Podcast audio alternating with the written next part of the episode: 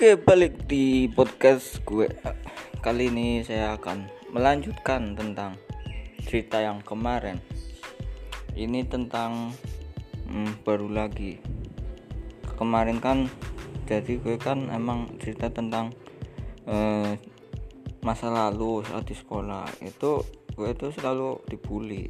Nah, ini lanjutannya jadi waktu itu kan di kos ya. Di kos waduh parah. Aku waktu itu kan masih polos. Jadi saat aku polos mereka tuh pada memanfaatkan aku terutama kakak kelas kakak kelas.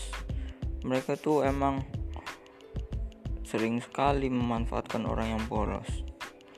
Jadi di situ gue disuruh inilah apa beli apa pijat kayak apa ya senioritas gitu. Parah sih emang. Tapi itu emang pengalaman pahit gue. Jadi ambil saja hikmahnya. Karena setiap sesuatu itu emang perlu dipertimbangkan sebelum dilakukan.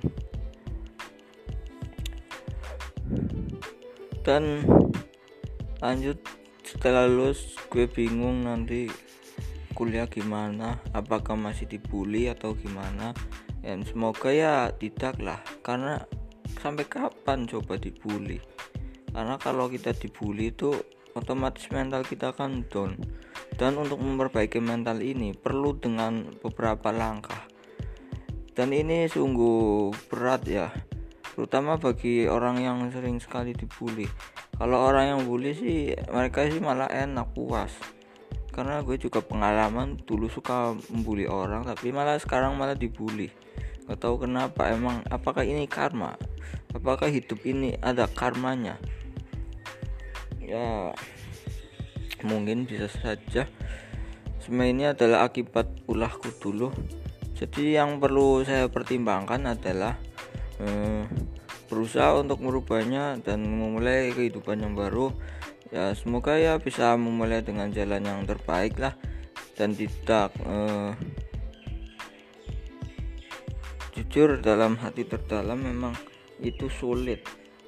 Tapi gue akan berusaha gimana caranya untuk merubah menjadi lebih baik. Jadi uh,